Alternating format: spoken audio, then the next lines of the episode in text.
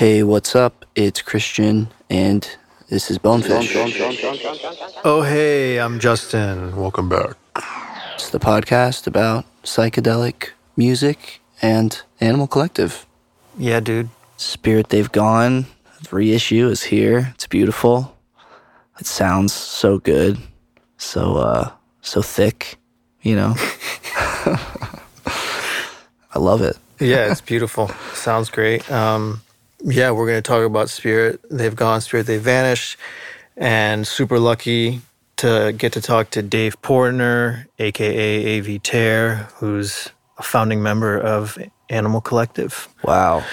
The man. Yeah. The genius. We... Really cool that he was down to talk to a startup podcast. And just a fan of the little guy. Yeah. yeah. Plus one for the little guys. Yeah. Holy, holy cow. Uh, it was awesome. He was super nice. We talked about early New York days, what his life was like at the time, uh, some cool methods of uh, consuming hash are included. And, yeah, uh, he, he started talking about doing knife hits, and like a cop, I asked him what a knife hit was. Um, Got to listen to find out. Yeah, you should, you should listen, and then listen to the reissue while you're doing knife hits. But uh, yeah, towards the end of the interview, some cool news regarding uh, future Animal Collective musical releases.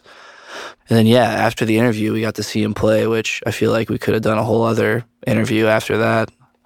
Yeah, I could have talked to him for hours, obviously, but we had about one. And uh, yeah, here's the interview. Enjoy.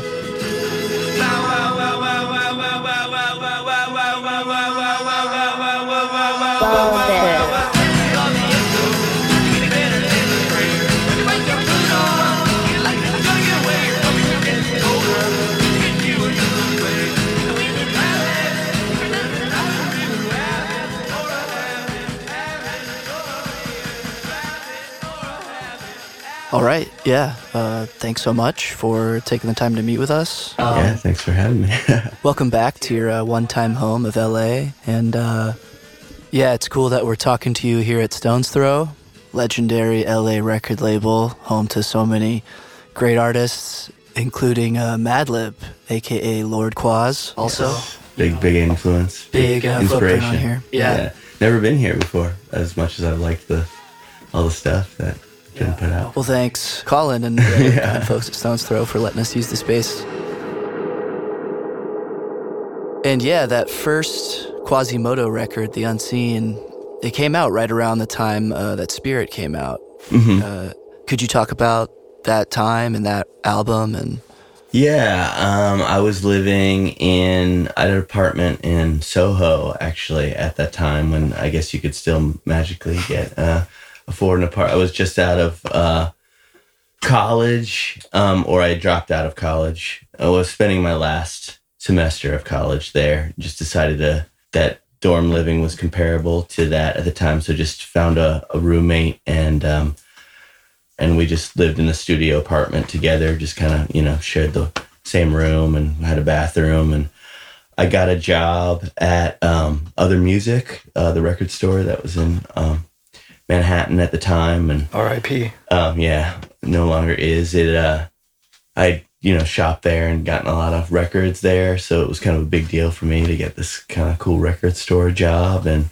yeah, all this all this stuff just started. You know, awesome music just started coming out at that time, and mm-hmm. I had um, spent like yeah, I guess the last semester of college kind of going back and forth from New York to. Uh, my parents' house in um, Maryland, because we had recorded, um, we'd done all the basic tracking for Spirit the summer before that. That was like ninety-eight, I guess, or ninety-nine, summer of ninety-nine, I guess, going into, yeah, the, the, the school year, which was, you know, the end of the year there. And I had the job at Other, and uh, yeah, I guess Quasimoto came out in like two thousand, right? Um, it all kind of like blends together, but I, I just remember like discovering so much music when I was at that apartment and just spending so much time alone, smoking a lot of weed, um, smoking a lot of hash. For some reason, nice. There was a lot, a lot of hash going around. We'd do knife hits on the stove. Like, wait, what's up. A knife hit? Sorry. Uh, you cook up two knives, you hold a piece of hash in between two uh-huh. knives and get the flame going on on a because uh, you know you need to get hash pretty hot to uh, uh, to smoke it. And uh, yeah, you kind of put the hash in between the two knives. Uh, I mean, you can do it a number of ways. It's just not knife hits. You do it with knives. You light up the hash, and then you just kind of you know bring it up to your mouth. Yeah. And you often get we'd often get burned. You know, oh, yeah. You put the knives a little. Definitely uh, a badass way to do yeah. it. Yeah, yeah, yeah. yeah.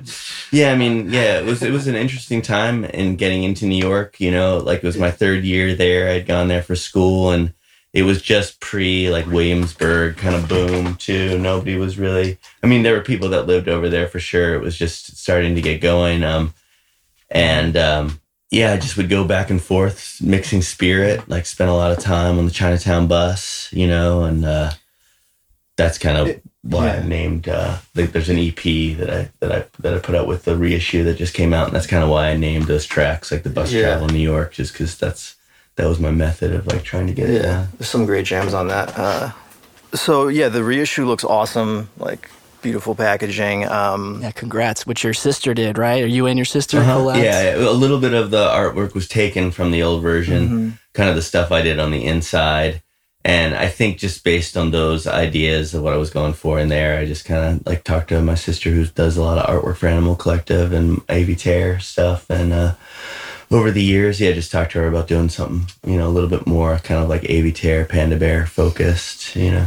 Yeah, and I know you guys kind of um, retroactively called it an Animal Collective album. And does it does it feel to you uh, like that? Because I know you guys, you know, you guys have been making music together since you were pretty young, maybe before this, and there's always been kind of like a river of creativity. Does it feel like an Anko kind of uh, release to you? I know that I think the next year is when you guys all maybe kind of got together and made yeah. a lot of live, mu- live music. I mean, it was definitely made a little bit. It was made more in the era of kind of us still. Kind of doing our own thing because mm. that was kind of just prior to Noah and well, Brian was going to school in New York at mm-hmm. the same time too. And then Brian eventually moved into that apartment with me just for a summer that I was in. But Noah and Josh both lived in Boston and were going to school there. So we kind of were still making music in an individualistic kind of way, like doing our own thing, mm-hmm. solo kind of way. Noah had put together a compilation of Panda Bear songs that was like the first thing that yeah. was self-released on a Soccer Star label. Yeah. And Spirit for me was kind of like the way I envisioned it was like my personal kind of statement. Like I had pre up until then, mm-hmm. you know, just done a lot of four track recordings and was starting to practice a lot and work a lot on my eight track that I had, my Tascam forty-eight reel to reel. And so I just had in mind that I wanted to make an, you know, all-encompassing, al- you know, like an album of of just new-sounding stuff, like take my songwriting to a new level. So yeah. it was sort of like my record. I mean, even down to like a lot of like the drum beats and stuff like that, I came up with like the rhythms as I was writing the songs are kind of like go hand in hand with that. And I would just sort of like beatbox the the rhythm to Noah and be just be like, oh, you know, like, and then he would do it and like, nice. I knew he could do it because, you know, I, I thought he was such an incredible drummer. And, uh, yeah, and then he would just take that that kind of stuff from there and, yeah. and go. So, yeah, in, in my head, it, it, at the time, um, it was it was sort of, you know, an Avey Tare record. Mm-hmm. But I think everything, that was also the, the time that we started coming up with the whole Animal Collective philosophy and And, and kind of like mm. what we wanted to be. And I think it was based on more at first, like wanting to have a, a label, like our own label that was just Animal, which was the label that we put Spirit mm. out on. So it was just sort of like we wanted to create this label that would showcase all of our stuff and different combinations of what we were doing.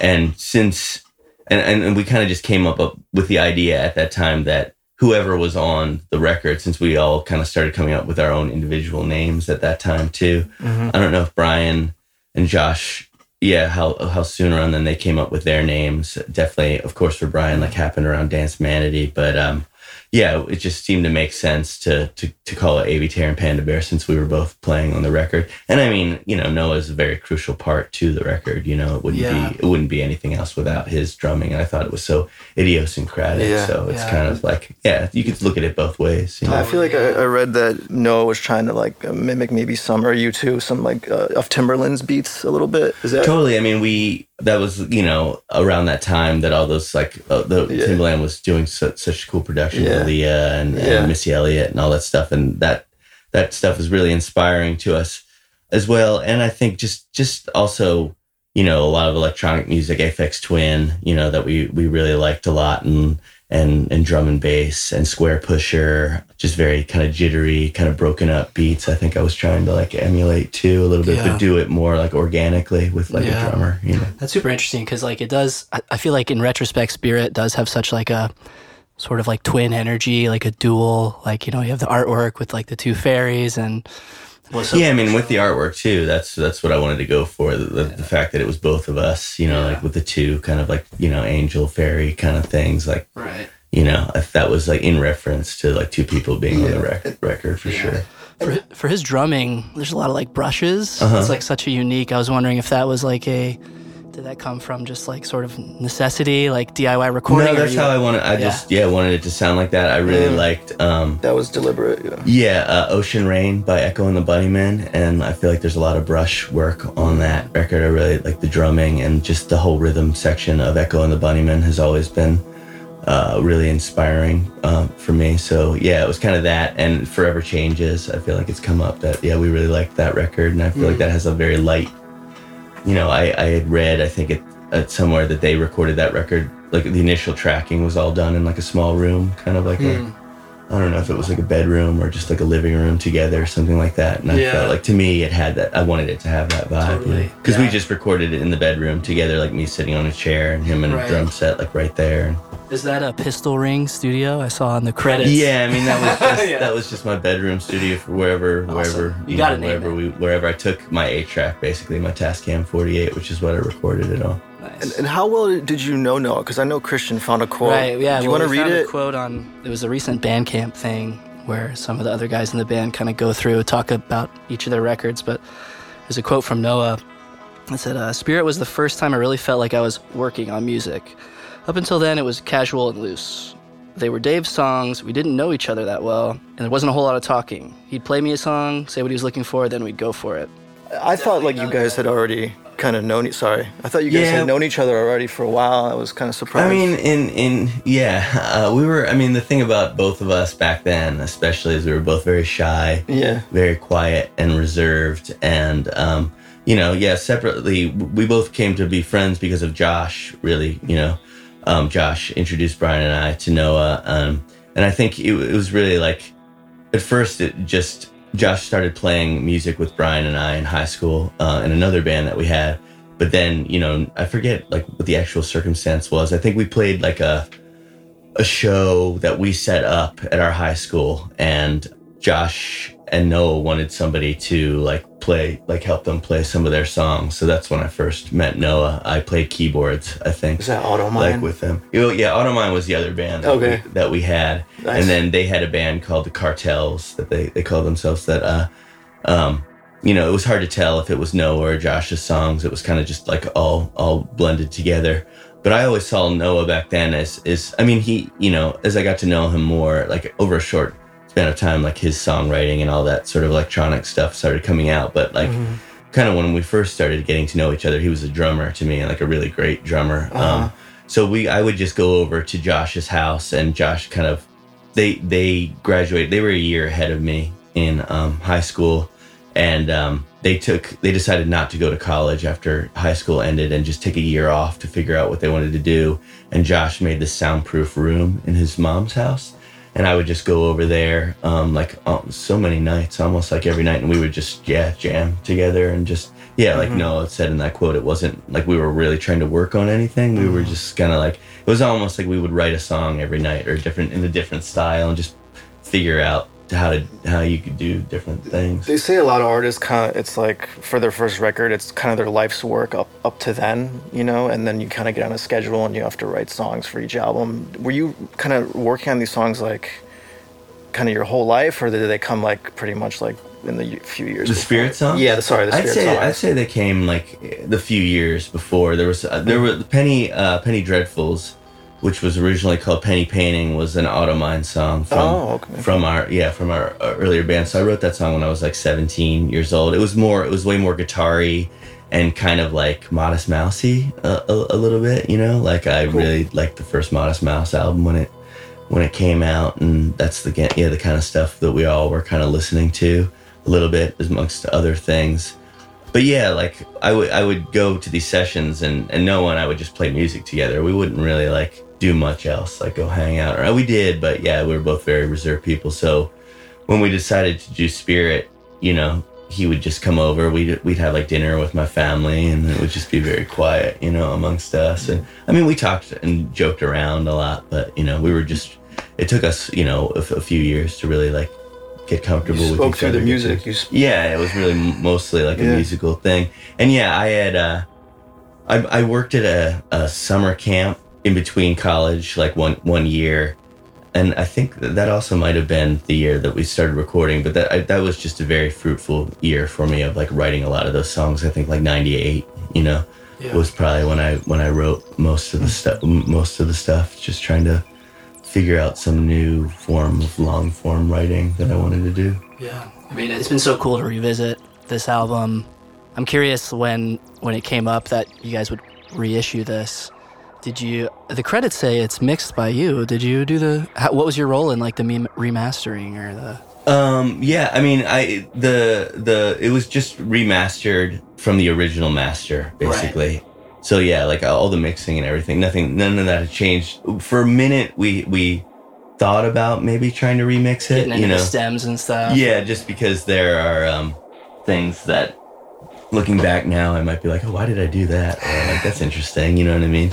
Not that we would have changed that much. I think for a second we thought, oh, we could just get this like, per- you know, like perfect version or something. But then both Josh and, and I and I wanted Josh to do it, but then it was just sort of like it is. The record is what it is. You know what I mean? It, it, it would be very yeah. hard to just like re, you know recreate in a sense. Almost be like, a different thing. Yeah, yeah, it would be something different. So I think yeah, we, we, yeah.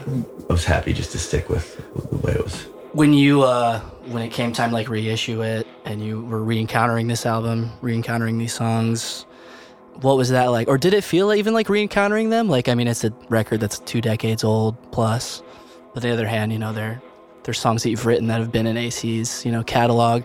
Was it like, like, I don't know, when you had to test, listen to all the, to all the it was, songs? It was definitely interesting, you know, going back, like, yeah.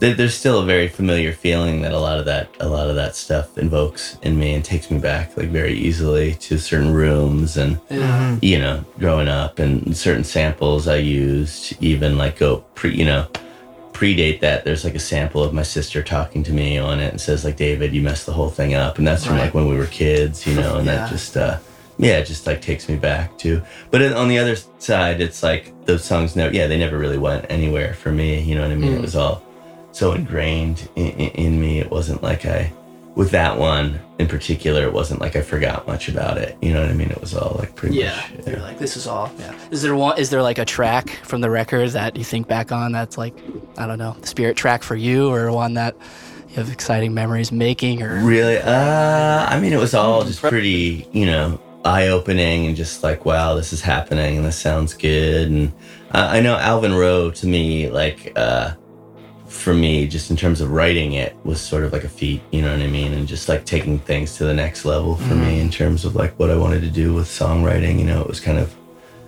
exactly mm-hmm. everything I had like thought of I wanted to get get from music up until that time, you know, and just like a mixture of classical music and and like psychedelic folk music and, and electronic noise kind of stuff just all coming together, you know? Yeah, I was going to ask you about that because there's a cool like juxtaposition of the class, like elegant piano and kind of harsh noise frequencies. Like, were you chasing that sound? Like, did you hear that in your head, or were you just kind of making sounds with what you had? Or I was chasing that sound for sure. I mean, I was using what I had, but I that that was like the beauty of making music to me at that, that yeah. at, at that time. It was like I...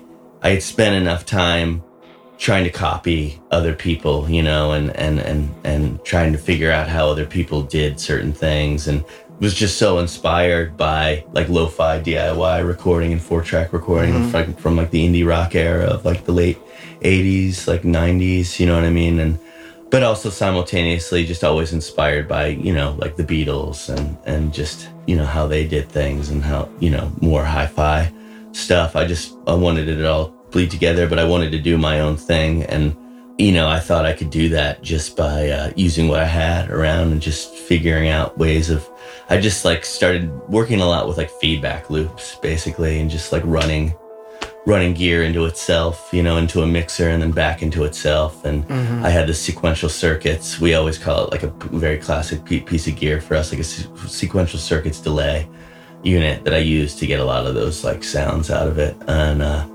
yeah, it worked pretty well. yeah, yeah. So it's cool. cool. Like, I don't know, I think maybe for maybe newer fans of you who maybe uh, might have this idea of Animal Collective as like a very electronic band, but but really you guys have always like written your songs sort of pre-studio, you know, out of the computer with like electronics and gear, but it's really like a, you know, an analog enterprise, I guess, or it's it's something that a lot of the songs yeah, I feel I mean, like happen it, in the it room. It started very analog for me, yeah. especially, you know, I feel like the other guys got quickly into computer recording and that kind of thing. And I, I didn't necessarily, just because I had really started on this eight track and kind of really stuck with it. And I didn't really keep recording stuff that I would release so much. Maybe, I mean, we, we kind of started a lot up until then, like Danse Manatee, Sung Tongs. We all kind of started on that eight track, you know, and yeah. I, I was content just to use that. We, we were very influenced by electronic music, and Noah especially, like, yeah, brought, brought techno into my life, and, and a lot of like electronic groups that I had never, you know, like the Orb,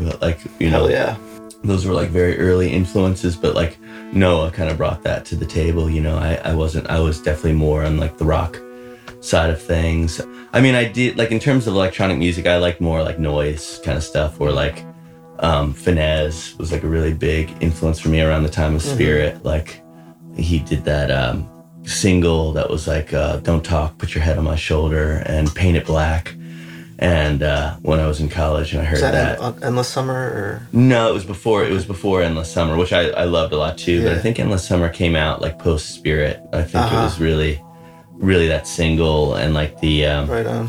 I forget what the label is called now that all that all that stuff was coming out on, but yeah, really really changed you know changed my way of thinking in terms of sound, just being able to use sonics and electronics. Yeah.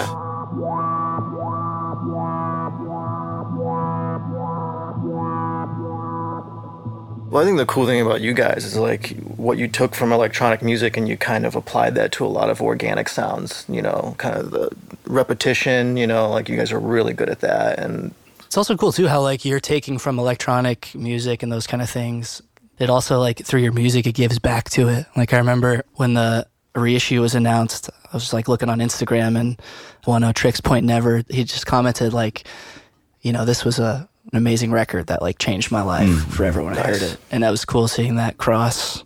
Nice, yeah. Yeah, influence. Is this kind of, um, is this the beginning of like maybe an archival period for you guys? Or is there anything more in the vaults? Are I mean, we have tons in? of stuff in the vaults, but definitely, nice. I mean, it's, it's just like, it's always a matter of time and, and, yeah. and what else we're working on at the time. But like, you know, I've been wanting to do the Spirit thing for, for, for a while now. And it's just, you know, of course, like, you know, the pandemic and quarantine kind of yeah. put a hold on things, and it would have, you know, it would have been nice to do it like on its proper kind of like twentieth anniversary or whatever, but right. you know, things just yeah. get delayed and go by the wayside. And after a while, it's just like, it doesn't matter to us, you know, we'll just kind of put it out yeah. whenever, and like things don't have to be like perfectly timed or, yeah. you know. Well, yeah. people seem thrilled. But uh, we definitely have a lot of stuff, and other, you know, obviously a lot more anniversaries that will keep coming because we have a lot of records that we, you know, so yeah, I think we will oh, like, sweet. be able to do some other cool stuff. It's exciting. yeah. Yeah. I mean, congrats on the reissue. Thanks. And on Sevens. And yeah, we've we've been super digging that record. We're both going to the show tonight. Very excited. Yeah, I feel like, you know, what a great time to be a Animal Collective fan. There's like, you're doing records, Panda Bear's doing records. You guys are, you know, two decades in and still doing band records. Like, yeah, I mean, there's lots just, going on. That's what we do at this point, you know? Yeah. So it's like, even when, even when I think in my mind, like, oh, it'd be good to take a break or to stop, it's just sort of like, but then I have this other idea that I'm gonna work on, or we got to go back to that and let's work on that now. Well, know? yeah, I was wondering about like how you feel creatively now, like when you wake up in the morning, like what are there specific like sounds or textures or gear at this moment that's really kind of intriguing you, or? Uh... uh, yeah, I mean, right now I feel like I've been in in the tour mode, you yeah. know what I mean, and. uh Just using some sequencers, you know, a lot of uh, electron um, stuff mm-hmm. to uh, to to help me get through this set, or, you know what I mean, to put this set together. And then, you know, when I start doing that, then I'm I'm always inclined to, like, work on new stuff, you know, and just be like, oh, I could put this new little jam. I, I kind of have held back on this tour just because I, I wanted the, like, the set to be strong. And, you know, I, I, I was mm-hmm. definitely, like, working on some new, other new stuff too. I have one new song in the uh, in the set, and I'm not really sure. I'm just I'm I'm in a place right now where I feel like I don't want to. Um, I have ideas for, like, new records and that kind of thing, but I'm also, mm-hmm. like, wanting things to just kind of, like, build organically on their own and come to me, mm-hmm. and not, like, I, I feel like I've been jumping so so quickly into one record from another for the past, like, three years or so that uh, I'm looking forward to a time of just sort of, like, experimentation a little bit and, like, really finding a new a new a new place beyond where, where I've been or something like that. Mm-hmm. I don't know. Nice. Did Noah turn you on to, like, electron workflow, or had you been doing? No, this I I, uh, I got the um, mono machine kind of, like, when I was working on my record down there, my first solo record, oh, and nice. I just, like, read a few things about it. I read I read that Timbaland had used it. I, I think I stumbled upon a used a used version of it, and just immediately, yeah, it was a good price, and I immediately bought it and just fell in love with it. I like it's so organic. Yeah, the workflow was really easy with it, and, uh, you know, easy to dive into. And it's not like one of these machines where it's like there's tons of different banks you have to get into to get right. to that to change things around. I feel like it's very user friendly. So yeah, I liked it in that sense and used it for down there. And then I heard about the Octatrack coming out, and I got that so I could go on tour for down there and put my tour together. And it worked. It's very complicated. It was very complicated, and I found it well. And that was around the same time, I feel like, Noah started using it too, the Octatrack. And, of course, he's, like, used it, like, you know, far more extensively than I have. I, I sort of backed away from it a little bit just because I felt like I didn't really, yeah, I didn't really need to. It wasn't, you know, kind of important for what I was doing at the time. Or I was also focusing a lot more on Animal Collective. I guess at that time, and that was, like, our Centipede Hurts era, and it was much more, like, band focused. So it was yeah. kind of like, I, yeah, I'm not going to be using, like, I used it a little bit, and then I went back to it for Painting With, and used it a little bit more for that, but, like, not only only for, like, in a very simplistic way. Yeah. And now I got the Digitect, which I'm which is, like, a simpler version of the Octatrack, yeah. basically, and just much better for my live my live workflow. I Sweet. Um, speaking of live shows. Did you and Noah play shows before Danse? Did like you guys ever Spirit? tour for Spirit at all? Or? No, no, no. We played one show as Campfire Songs, which was the record nice. we put out. Yeah, we started in that same era of me having that apartment. Brian, uh, Noah, and I just started doing these improv jams, you know, with acoustic guitars mostly and small percussive instruments. And we had a D X twenty-seven that we'd uh, put through our stereo that was in the room, and just kind of, like, to create atmospherics and stuff like that, and just mess around with it and, you know, create, like, background textures that we could do while we were playing live. And it was really just working on playing live together, you know, and, like, trying to figure out, like, how we could play live, I guess. And at that time, yeah, we had friends that were playing shows around New York, and they asked us to if, if we would open up. They knew we were playing. I think Spirit was out by that, at that point, so... Th- They asked if we'd do a show. We weren't really doing much live, but uh, we decided to do this one Campfire Song show. So that's like, yeah, that was just Noah and I playing acoustic guitars and kind of doing what would kind of, I guess, become sung tongs. Love those songs. Those are great. Well, maybe we can talk about the E P a little bit. A Night at Mister Raindrop's Holistic Supermarket. Uh, what a cool little, like, time capsule to include with the reissue. Yeah, I mean, I I, I can be pretty precious about... In the past, I've been pretty precious about stuff like that, and been kind of like, that's not, that's kind of off limits to, uh, you know, for so long that was like stuff that was only for like Animal Collective ears only, maybe a couple other like close friends that I, that I would ever want to play stuff for. But like they were my main, those guys were my main audience for so long. And I'd just be like, I did this, listen to yeah. this, or yeah. check out this, and then never play it for anybody else and just kind of put it in the archive. And so essentially those to me are like demos mm. in, a, in a way, you know, and, and obviously not something I ever thought I would I would release once I kind of w- moved on to Spirit. I was like, all right, those were kind of just like me finding my way to like mm-hmm. what I wanted this sound to be. But now I'm kind of like, ah, oh, it's cool to yeah, like. Well, thanks yeah. for including it. I mean, it's really cool hearing the, you know, alt La Repet mm-hmm. version. Is that like a pre-band? Yeah, that, like I said, okay. that was more of like a demo just to oh, be like, oh. how will this song sound? How do I want this song to sound? Like, you know, and I, yeah, just played it for Josh really at the time. Was and probably Josh Noah and Brian, I don't know. Yeah. I love the uh, demented cover of Dreams. Uh, demented, right? in, a good, in, a, in the best way possible. no, no, I mean, everybody's got their own perspective, you know. Um, yeah, to me, it's just kind of like, it was a song I liked, you know what I mean? Uh, song that I grew up, you know, with my with my mom and, and, and my older siblings just being really into seventies, kind of light rock and Wings and Fleetwood Mac. So that that, that, yeah. that kind of stuff was a big part of my upbringing and getting into music. So totally seen, yeah. song I just liked a lot. Nice. Yeah, I, I grew up in a household that was heavy into Fleetwood Mac. Um, and then I got like really deep into like Lindsey Buckingham. And I mean, I feel like your music kind of reminds me of him. Oh, uh, cool, sometimes. Cool. Yeah, I mean, like definitely over the years, um, got more and more into yeah his solo stuff and, yeah he's got and, some and, weird stuff and just like there's there's just good songs on every Fleetwood Mac re- record I think you know totally I mean? Yeah and then the bus tracks you mentioned, you said you were riding the bus back from Baltimore to New York and mm-hmm. is that where you made those or that was kind no, of inspired no, by no, those trips no no just or? Sort of like that yeah it's yeah. just sort of like you know maybe mimicking what's go- what was going on in my head at that time, just this sort of like I feel like there are a lot of location uh, recordings in there, like me, yeah, like in, in grocery stores and just like sampling myself talking and that kind of thing, and just collaging, and that yeah. was yeah. And what would you use at that time for that? Like a like a uh, either a mini disc okay. or um, probably yeah, like we used mini disc with these little microphones that we had. I think Brian and I both had them. Uh, I think we all might have had one. I think I probably used a cassette recorder too, just like a little dictaphone kind of thing. Very cool.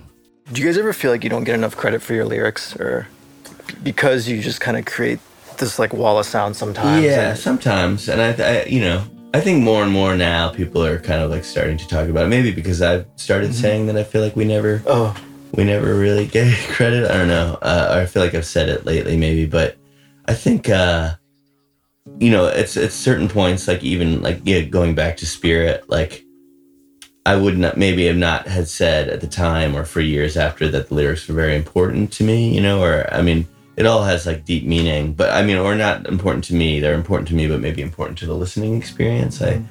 I feel like I've always wanted to just like, uh, you know, invoke imagery and kind of like it be more of this kind of like visceral experience mm-hmm. for people that, you know, you can sort of give or take the lyrics, you know, let them let them do something for you or or not, you know, like focus on something else. And I think I think it's probably because, yeah, so often there's so much going on yeah. in an Animal Collective song. It's kind of like maybe you don't think about the lyrics or maybe you don't pay attention to them. And certainly for our early stuff, they were pretty buried in the mix often. So it wasn't even really that important to me that you you catch every lyric, because a lot of the also a lot of the music that I was inspired by, at least in terms of like songwriting, like I, I couldn't understand like something like Pavement or something, like I couldn't always understand all the mm-hmm. lyrics, and I kind of liked that, you know. Yeah, it's like a second layer. It's like there if you want to go digging for it. Yeah, yeah. And it's like kind of becomes like work too, you know what I mean? Like kind of like it, it's a, this other side of like the listening experience. It's like, oh, now I'm gonna like focus on the lyrics, you know, and, and try and figure out what that's all about and what are they saying, you know. Yeah. And, And that was a side of it that was totally different than just like getting, you know, being affected by this music and the song. Yeah. Does it still, I mean, for a lot of singers and songwriters, lyrics, you know, sort of the melodic shape comes first and then, you know, they kind of find words. How how are lyrics coming into the... Is yeah, I, I feel like the, the song structure and the melody always comes first for me. Yeah. And there's certain, I feel like there's just always certain words that are like a word that fits for me. Um, that works in the rhythm or the way I want to deliver a song, or or like immediately will pop into my head as like, that's the phrase that should be there. Mm-hmm. Sometimes it's a phrase that might might not make much sense, you know what I mean? Mm-hmm. But like that, sometimes that matters to me and sometimes that doesn't matter to me, yeah. you know what I mean? I feel like it's more about the the power of the delivery and like the melody and like what's said and how it's delivered to me than like what is actually being said. And then other times it is it is very important to me. So yeah. I kind of like, I go back and forth. Yeah. You know? If we're talking about Spirit, it's it feels like so many of those songs are these stories, epic tales, like April and the Phantom, or, you know, these things that it feels like they have such like rich backstory. And what I really liked and still like, but especially at the time, like just, you know, like short stories mm. and fiction and horror fiction and sci-fi and fantasy and folklore, Grimm's fairy tales, like all that kind of stuff just influenced me a lot. I just, they, they all, I kind of wanted it to all be like very fairy tale-esque, you yeah. know? Um, so that's where that was going. But then have it sort of tie into my life and mm. how I felt about being the age that I was. And I feel like Chocolate Girl, for example, has a lot to do with like, like a family lineage of like my mom and my sister and my mom's mom, and just sort of like getting older and having mm. a daughter and yeah, like that kind of thing. And just then create like this sort of fantasy kind of situation out of it that's not really my family, but you know, yeah, something else. Sweet. That's so cool. For the instrumentation, I know there's, you know, feedback mini discs and stuff, but you're playing guitar and then mm-hmm. keys and stuff. There's one kind of like high keyboard in a lot of the songs. I think of like the beginning of Chocolate Girl, like that little, the little hook. Mm-hmm, a lot, most of it's the Juno, Roland Juno sixty. Oh, sweet. This is my probably my favorite keyboard of all time. Yeah. I think it's mm-hmm. just, uh, I still have the one that I, I used on that. I've toured with it on Animal Collective. I toured with it on the Merryweather tour for, for a while until it broke. Um, and then I just realized how hard it would be to get something like that repaired on tour. I think we were in Israel, actually. Oh, man. And it was just kind of like, forget about it. So after that, I was like, all right, I'm never taking that on tour again. Oh. And I'll just like figure out a different way to make those sounds if I ever need to. But I still use it, you know, and I still have a good time like coming up with new sounds for it. And I, yeah. well, for some reason, I just always go back to that. I try and not use it as much anymore, just because I feel like I've used it so much. But yeah, the, most of that is the Juno sixty. That's cool. When did you get that sixty? Did you? I got it in ninety-eight, I, I believe it was. I got it like shortly after I moved to New York, because I felt there was a synth store there that had all these old synths that I just kind of walked into the store and I was like, what? Whoa, this is nothing like this in Maryland, you know? Sweet. Yeah. Because we, like when we were kids, we, uh, or when we were in high school, we, Brian... and this, uh, our friend Brendan Fowler, who was like a drummer that we played with at the time back then, they both independently like fell into having, uh, uh, Brendan got a Moog Prodigy, um, just from a, from a, a camp he went to, or, or no, at his old school, they just had one in the closet.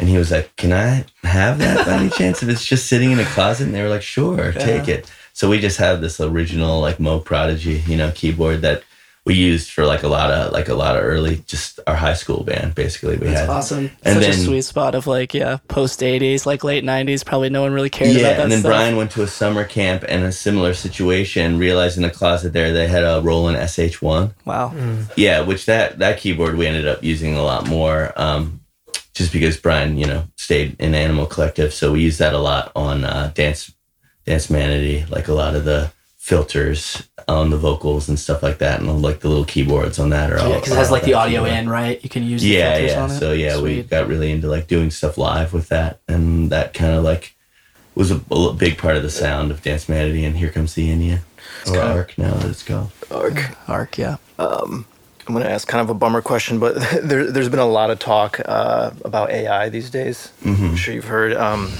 yeah, I see I, it. I see it coming around. Yeah, and I guess, you know, we're, I guess we're kind of at the point of no return, which is pretty depressing, but I guess kind of the contrarian's take would be, you know, maybe one day we're going to look at this and it's going to be like looking at the advent of the guitar amp or a sampler, and it's just going to become a part of like everyday life.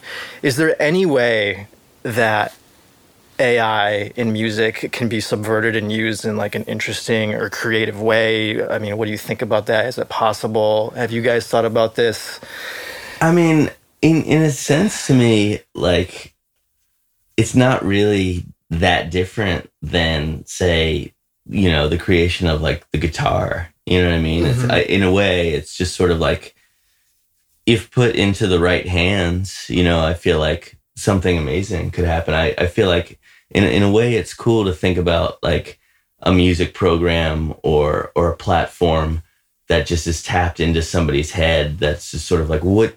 what kind of song do you do you want to create? I feel like the trouble with it is, mm-hmm.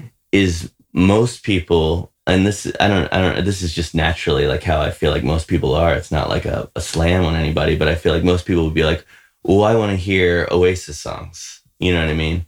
And so A I is going to create Oasis songs. But if there was a way to like, which I feel like is like um, the important thing about imagination is just sort of like developing your own kind of like, what is what what is the kind of music that anybody, you know what I mean, that any individual would make that would be like their own kind of music. You yeah. know, I feel like it would be cool if A I, you know, could be used in that way to tap into somebody's brain to be like, this is this is my music. You know what I mean? And yeah. and then just create that.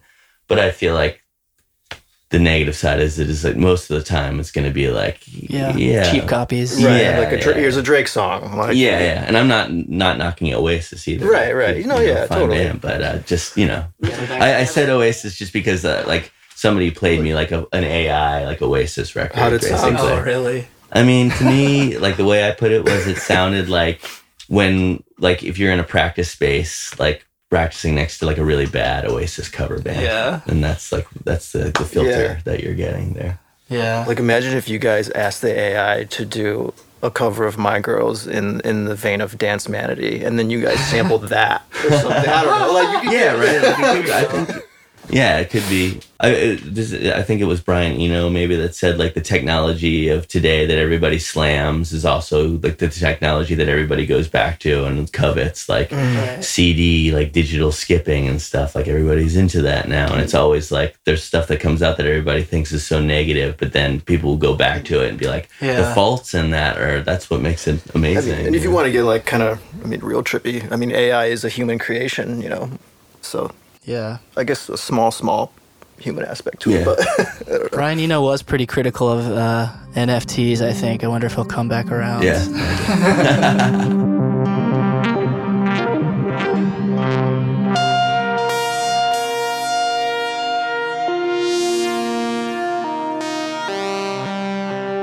What do you feel like is missing in music, or what's something you really like in music these days? Um. What I always feel like starts to be missing in music is just sort of like the faults and sort of like, yeah, like the, the happy accidents. Mm-hmm. And when things just start to become too perfect, you know what I mean?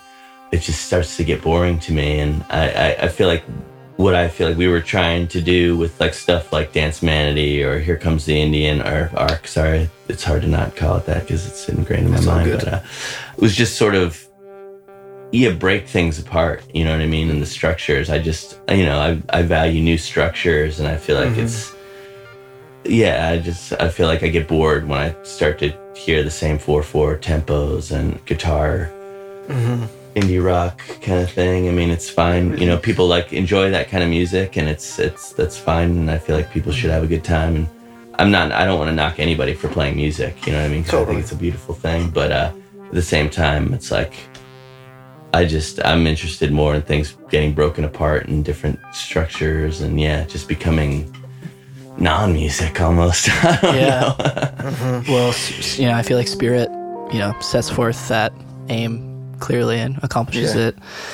I'm curious. I mean, I, I feel like you've, you know, you seem like you've had a very similar outlook all along when it comes to art, art making and music making, but I wonder if, if the Dave of nineteen ninety-nine and two thousand about to release this first album of yours, first proper album, like were I don't know were you as stoked then? Was there any like fear about releasing music, especially something so experimental? Was uh, there any- I mean we, we we just wanted anybody who would listen to listen. That was like yeah that was all yeah. we wanted from from high school, from when we started, you know, our first bands to we uh I felt like we we always kind of believed in, in what we were doing, you know, in our little group, but we, we understood too. We were just a little group, and we were quick quickly, you know, disheartened, like sending music out and just getting responses back. They were just kind of like, yeah, it's okay, you yeah. know, or like, you know, we should listen to other stuff that's out there, you know what I mean? You know, just like not no interest or, but we also got a lot of really good advice back that time, and, and, and it was really helpful from,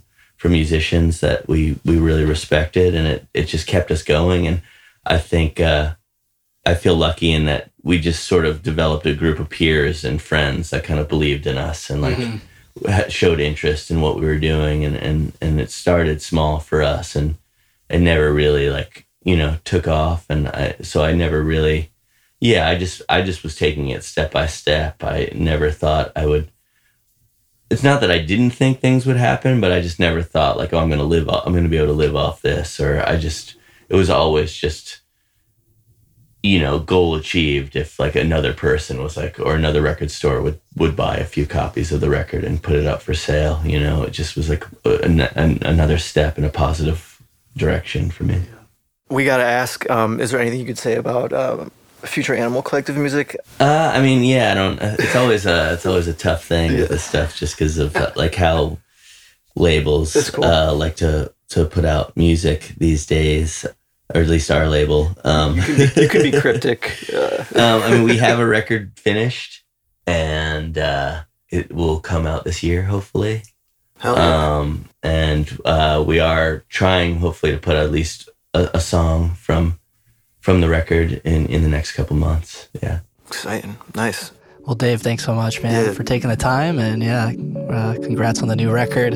We could have we could have had a whole other interview about Sevens and your solo stuff, but oh, yeah, we thought for good. today we oh, could yeah. focus on Spirit. Yeah, so. yeah, no, totally. Cool. I haven't done, and I haven't really done any any, any press on the on the reissue, so right on. Yeah, I mean, it's cool. Yeah, I, I guess I'll just say uh, one of the cool things about art is it'll make you want to make art and create, and I feel like listening to your music makes me want to make art. So thank oh, you, thanks. man. Oh, yeah. I like your Baltimore Orioles hat. Thanks. They're like really good this year. Oh, are they? Everyone's like un- everyone's like under thirty and like looks like they're from the eighties. Do you know Marshall Lawrence, Baltimore band? Oh, yeah.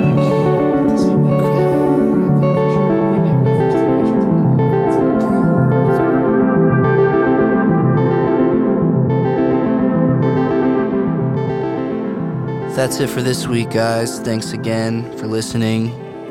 Special thanks to uh, Collin Davis, the folks at Stones Throw, and Kenny Becker for helping us out with this episode. Uh, we're having a bunch of fun doing this. If you are digging it, tell a friend, won't you? Or, you know, throw us a rating, throw us a review. Uh, hit us up on the Instagram, Bonefish Pod. Thanks, guys. Until next time.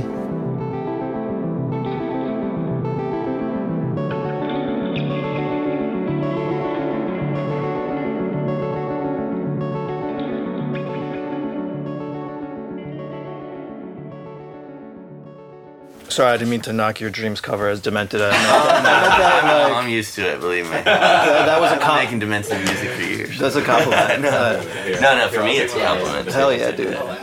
Bonefish.